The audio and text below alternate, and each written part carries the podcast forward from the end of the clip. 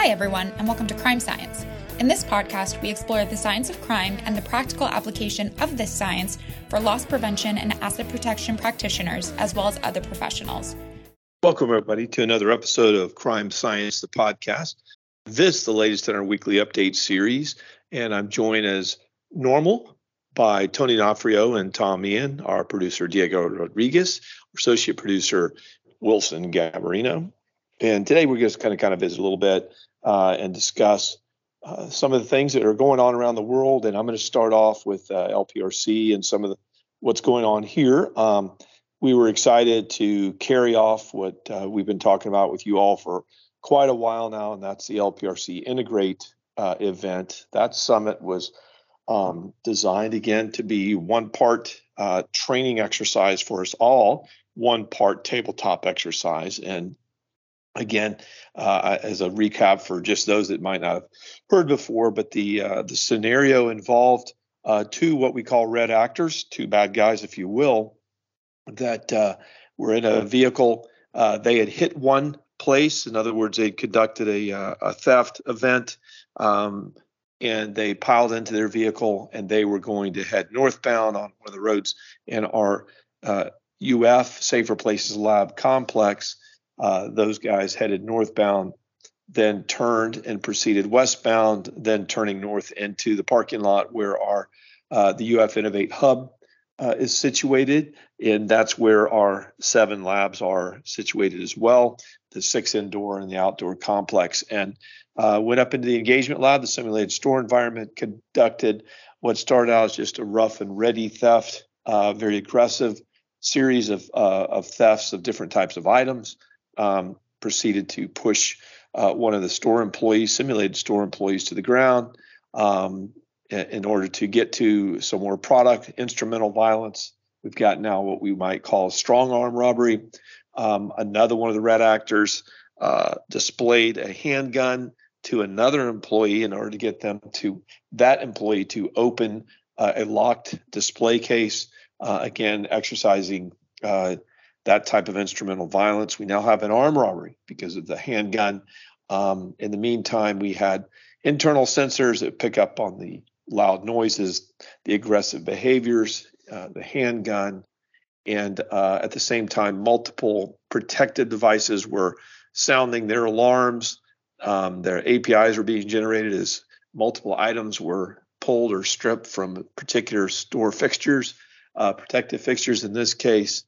Uh, we had our uh, simulated store manager waiting on a customer, and uh, she goes over to assist and finds out that one of her employees has been shoved to the ground. She starts to evacuate that employee uh, and get the customers out. Another customer, though, is pulls out his iPhone and is now recording the situation and putting himself and others in in, uh, in a dangerous situation. Uh, the employee. The, the manager also evacuates the employee uh, and, and the other customer, the non-cooperative customer. Uh, our two red actors continue to steal multiple items, including a G P S tracker protected device, an iPhone in this case, uh, in a box, and leave the properly, property, excuse me, and take off uh, at a relatively high speed, uh, exiting the parking lot, continue westbound, turn southbound, turn back east and then north into our second store site. Uh, but the police have been alerted. Uh, information has been fed to them, to the store, uh, in this case, the simulated store victim site two. Um, and so the police are able to safely intervene and uh, apprehend our two red actors. Um, so the victim store site two was not affected. Uh, nothing was stolen, and more critically, nobody was injured or even traumatized, hopefully, in that case. So uh, successfully and very well done. We have overhead drone footage of the whole event. We've got on-the-ground uh, footage. We've got footage through multiple security cameras inside and outside the building, uh, including also pedestrians, iPhone cameras in the parking lot of store site two. So uh, a multitude of uh, data collected, as well as signals and signatures from the smart devices. Um, their facial features were matched up, the vehicle's tag number, uh, state, and the actual number itself matched up. The vehicle appearance, make, model, color, customization, and damage matched up.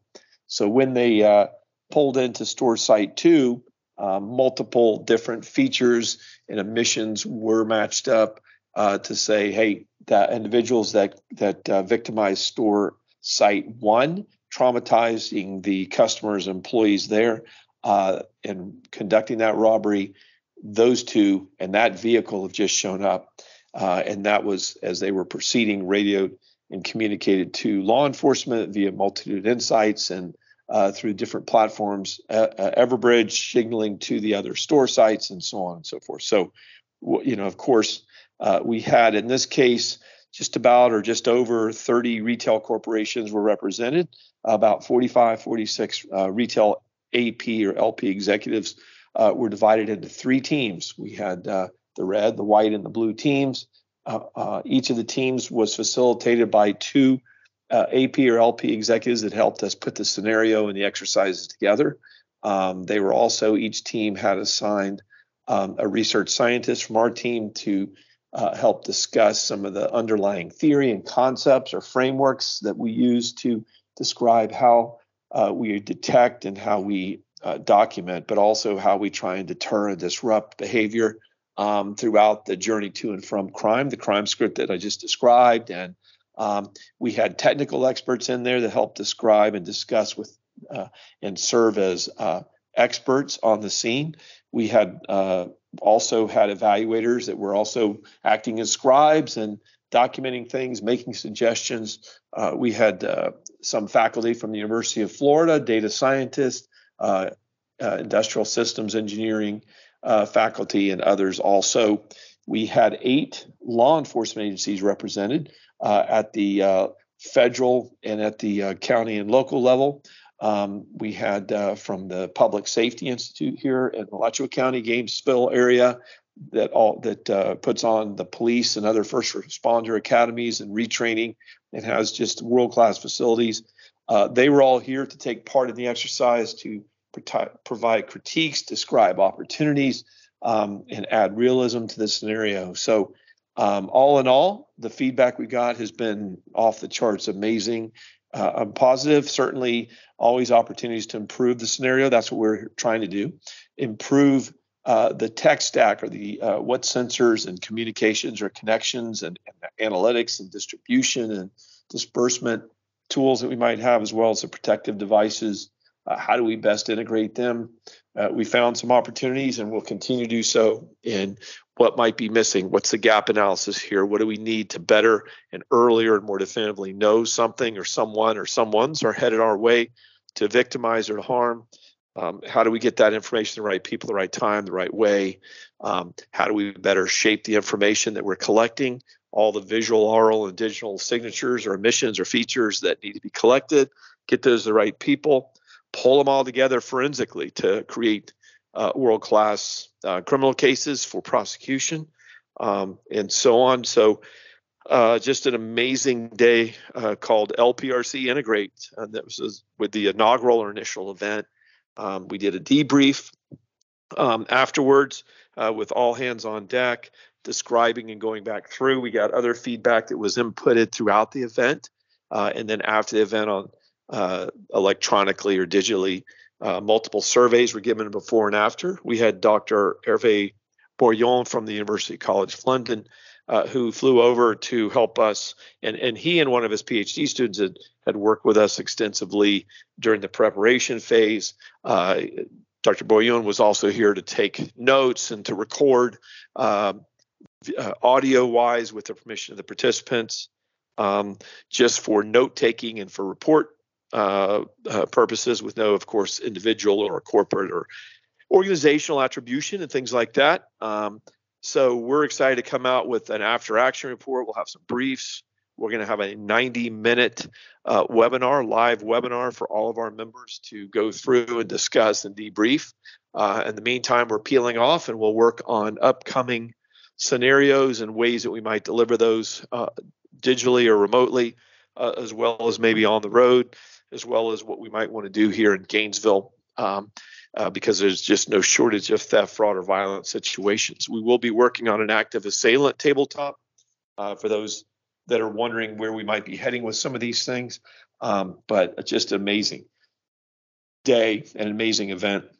The L P R C team uh, was, was phenomenal. The from the reception we had on the Monday, uh, and all the tours and things were happening, the engagements and opportunities to for everybody to get together and talk, to meet and greet, uh, through everything that we did, from the breakfast and lunch and uh, the reception at the um, the, the new Swamp restaurant um, as well.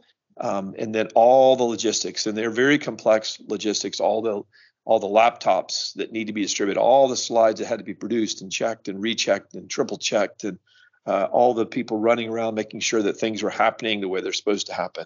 Um, it, it was a thing of beauty, and um, I want to congratulate each and every one of our L P R C team members for their extraordinary efforts, uh, as well as all the L P R C members that really helped us put this thing together, and uh, and then everybody that participated.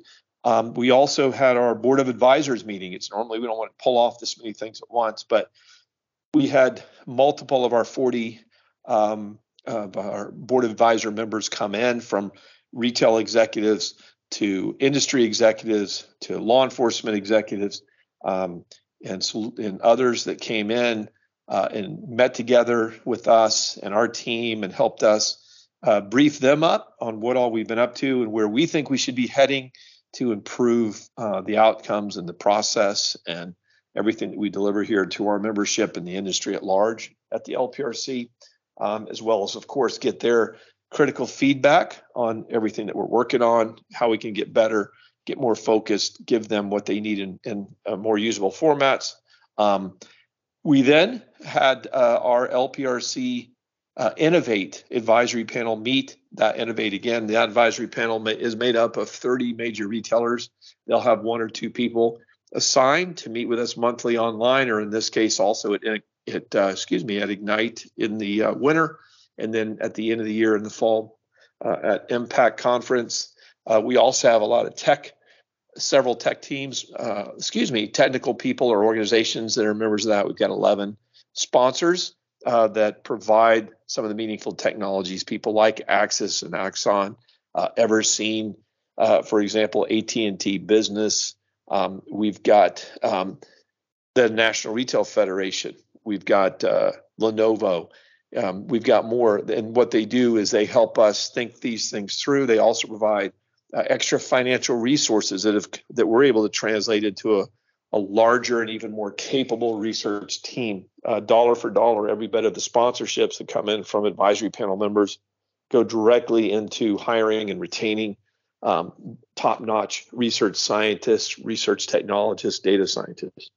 Um, so great set of meetings. I walked away after Integrate going into the B O A, the Board of Advisors, as well as the Innovate Advisory Panel meetings, where things are more crystallized in my mind personally than I think ever before in twenty almost twenty-three years now uh, with what we're trying to get done together.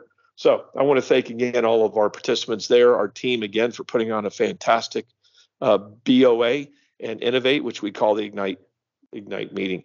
Here we go. We're getting ready to jet off into a series of things. We're going to be doing some training for R E I at their annual meeting.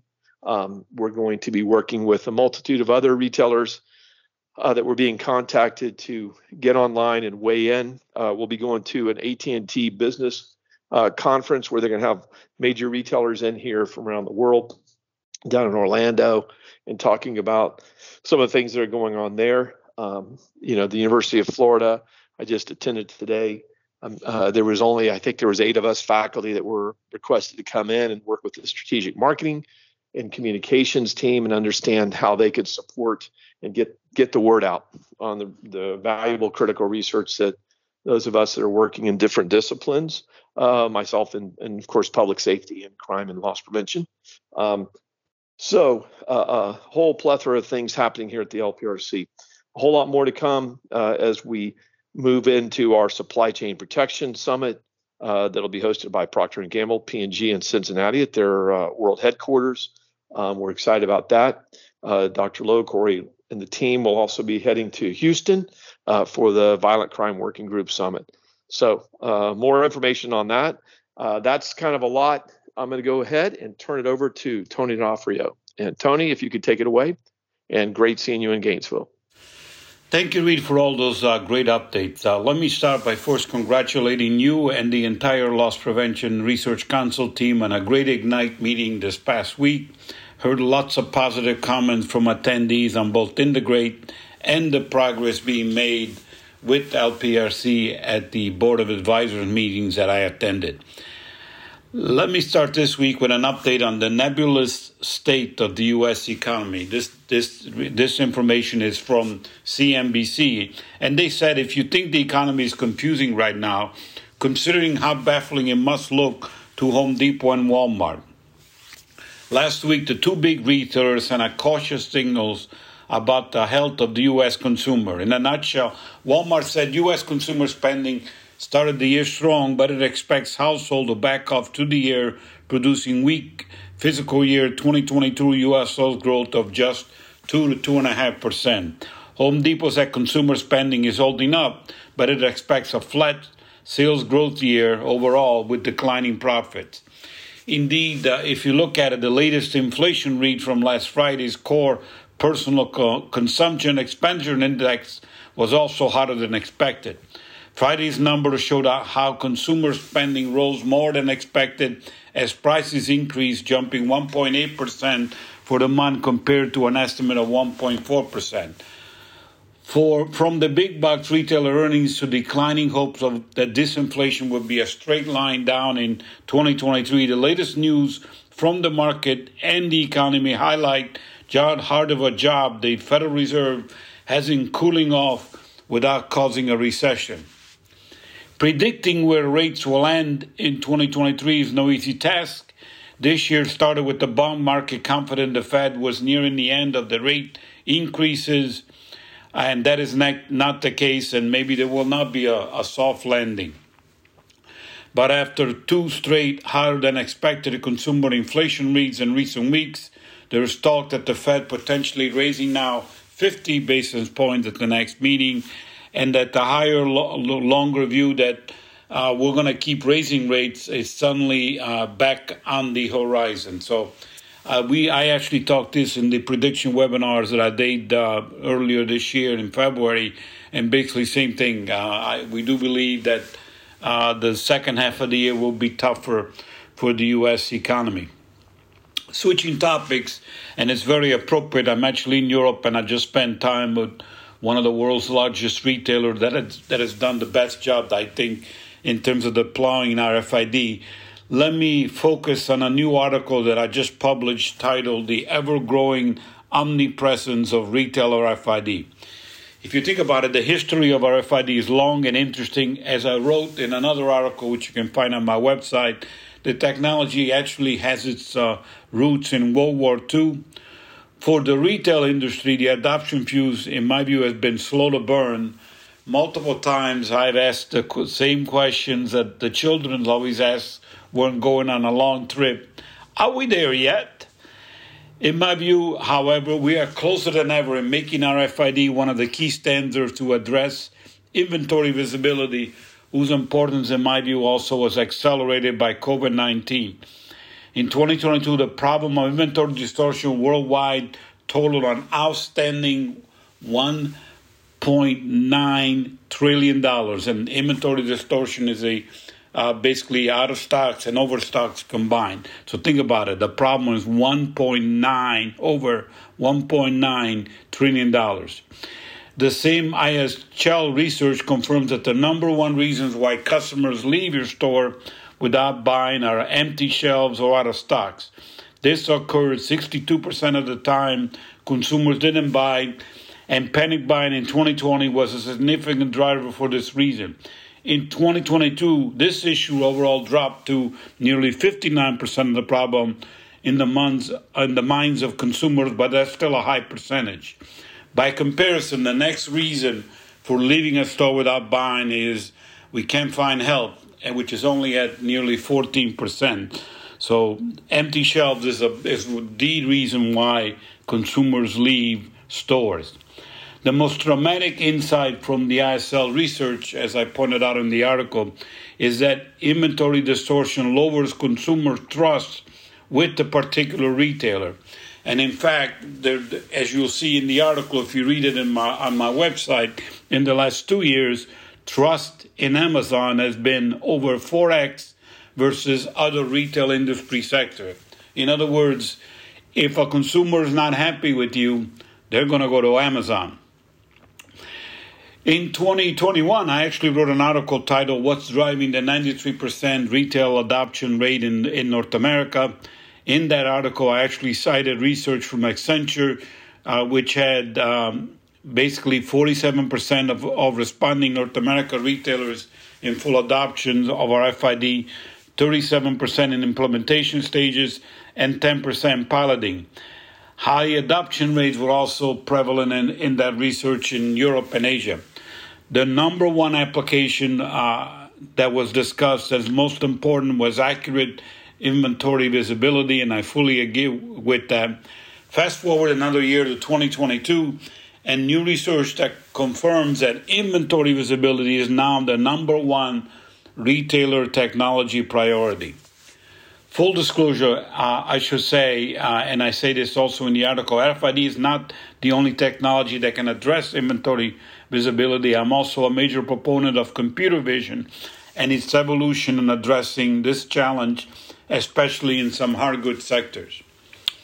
The latest study just published by I R S News, uh, which is called the Store Experience Study, also lists R F I D as the second most important emerging technology identified by retailers.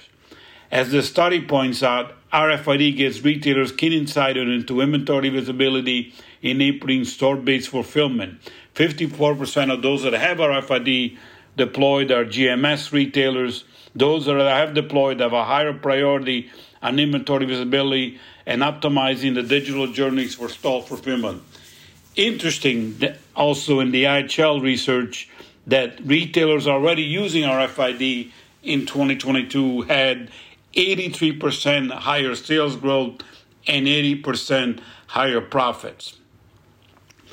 Uh, the omnipresence of R F I D is further exemplified by the latest N R F security survey, which L P R C had a hand in developing, of course.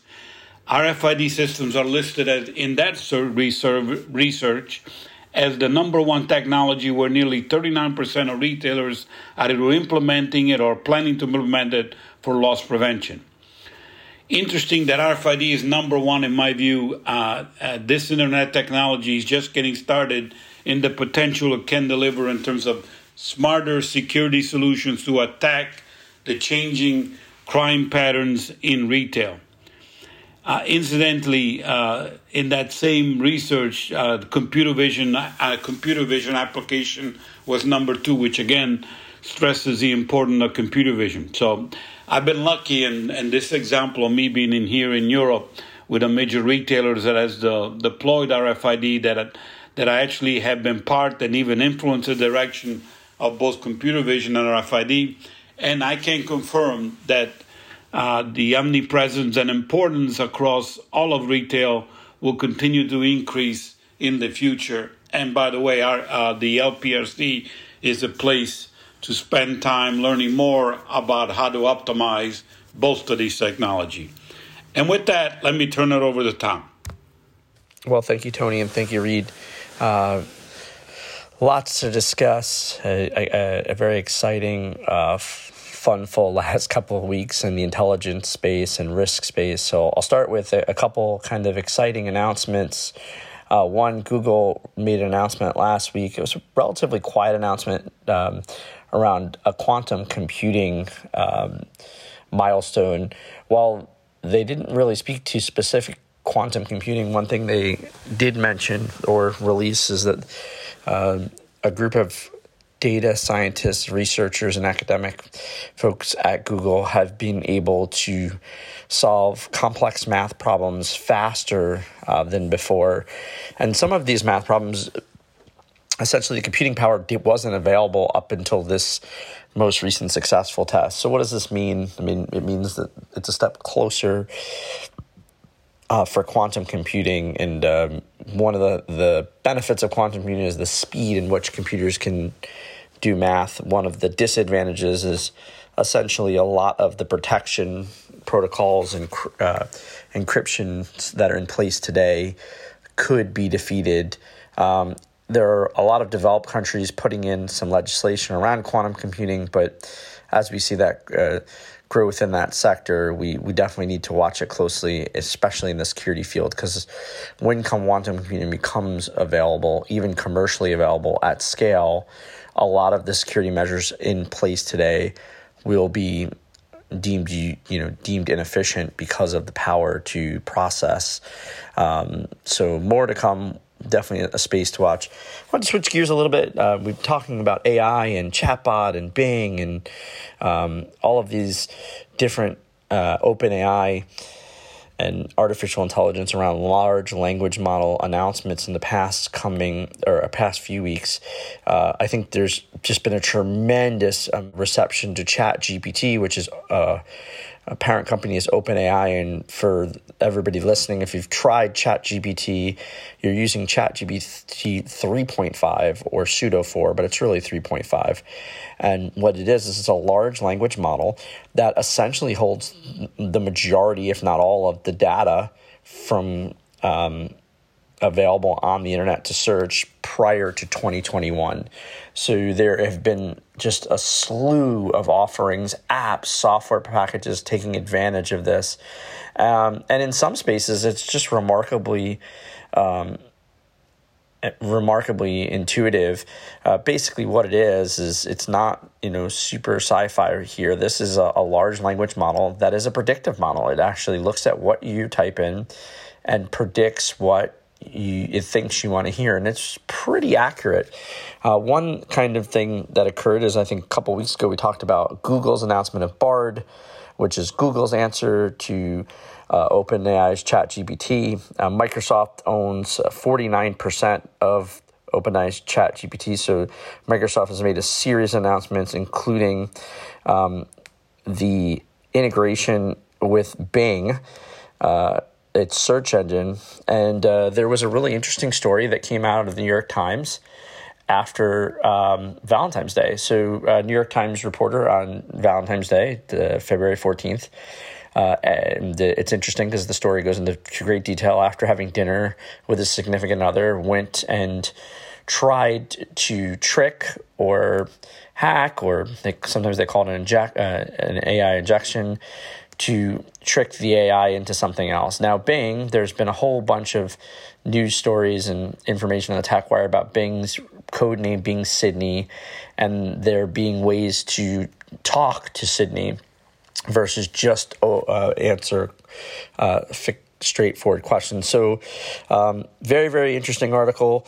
Basically what had happened is uh, the reporter spent two hours talking to Sydney, got Sydney to come out and talk. Uh, there's a couple different lines of commands that you could put in. Everybody could do it. Um, and then it gives a pseudo personality to the ChatGPT engine. It's important to note that this is not sentient A I. It's not sentient. It's not smart. It's not logical. It's just predictive.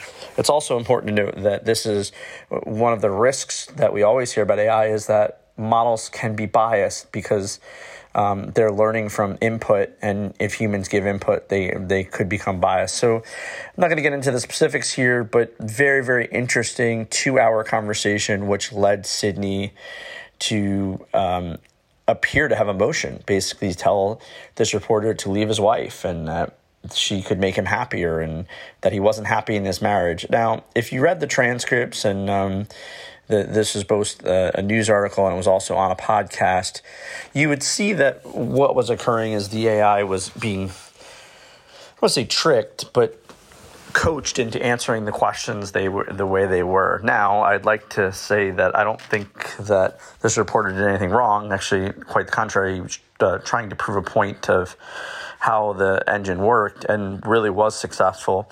A couple times there were safeguards that Microsoft in- initiated, so there's screenshots of these conversations, but a couple times during the conversation, the the, the it would error out and give a, a you know a command that Bing was down. But what's important to note here is that all of this technology is new. It's all really exciting. It's being heavily, heavily marketed in different type of commercial aspects, uh, C R M management tools, um, email modification tools, content writing tools. But it's also important to note that it is still relatively new uh, and error-prone. So while this story was really exciting and very interesting for anybody that follows this space, it was kind of expected, if you will.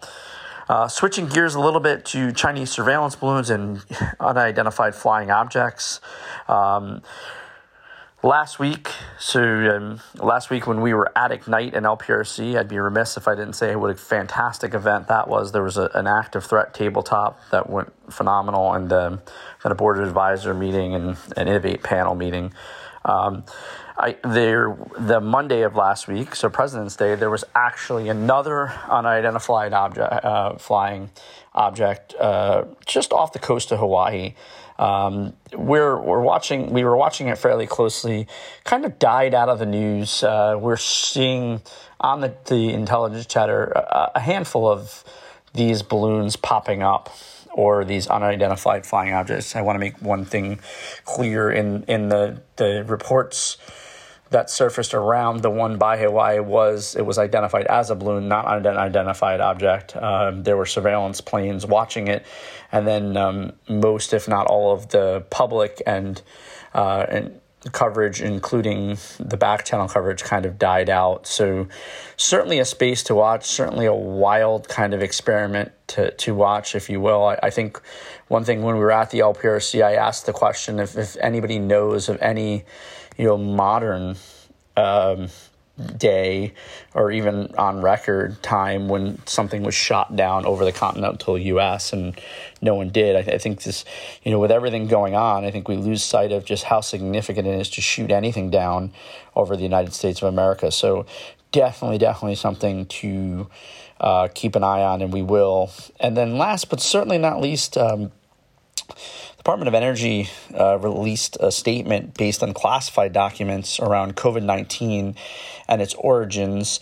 And the, this classified report uh, was not released because it is classified, but the Department of Energy did release their report um, around the fact that their statement is that there was a high likelihood that the COVID nineteen or coronavirus was leaked from a lab in China. The Wuhan lab is what it stated. So I think it's important to note here that this isn't saying it was intentional, but it's saying that it was leaked. And there were four or five different intelligence reports cited um, in this this information that was gathered, uh, and they're not all succinct. Some uh, three or two of the four say it was inconclusive. The other two now state that there's a high likelihood that the the virus was leaked from a lab or escaped the lab. I think there's a couple key things here. One, you might be asking why the Department of Energy.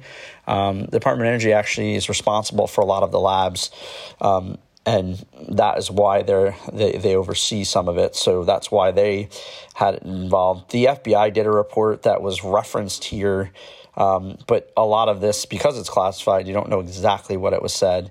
And, you know, I think the global community is somewhat mixed about what this does mean and what goes forward. I, I'm actually taping uh, today in Germany, and a couple people um, I spoke to uh, had just simply said that they had thought this all along, but now what does this mean for the international community? What does this mean for a response? Uh, if anything, what do we do now? Uh, kind of, it, it's almost the, the sentiment was almost at this point, what, what difference does it make is what one person said. Now, I'm not, I'm not agreeing or disagreeing with that. I'm just sharing sentiment of people that we talked to. So definitely, definitely a lot of different things going on uh, uh, there. And I'll wrap up with this because I think, um, this was a question that came up when we were at Ignite. There were several train derailments in the past uh, uh, past several weeks, and did it seem odd? And uh, I'm certainly not an expert on trains, but when we did a little bit of research, there's more than a thousand train derailments a year. Um, so this could just be that, unfortunately, these were more horrific events. um, involved the, these Palestine with the chemicals, and then um, a couple of really serious derailments. I'm not going to speculate on that. I thought it was important to mention it because it came up a few times. Um, and uh, next week, uh, hopefully, I'll have a report on Euroshop, because I'm at Euroshop, which is uh, by population or, or attendance, not population, is the largest uh, retail trade fair. So about one hundred thirty-five thousand people here. So I'm sure I'll, we'll have some updates from that. And with that, I'll turn it back over to Reed. All right. Well, thanks so much, Tom. And also great seeing you in Gainesville uh, for Ignite and for Integrate uh, and for all you do. And thanks again, Tony, to you. Thanks also again to Wilson, and thanks to Diego. And of course, thank you to each and every one of you. Stay safe out there. Thanks for listening to the Crime Science Podcast, presented by the Loss Prevention Research Council. If you enjoyed today's episode, you can find more Crime Science episodes and valuable information at l p research dot org. The content provided in the Crime Science Podcast is for informational purposes only and is not a substitute for legal, financial, or other advice. Views expressed by guests of the Crime Science Podcast are those of the authors and do not reflect the opinions or positions of the Loss Prevention Research Council.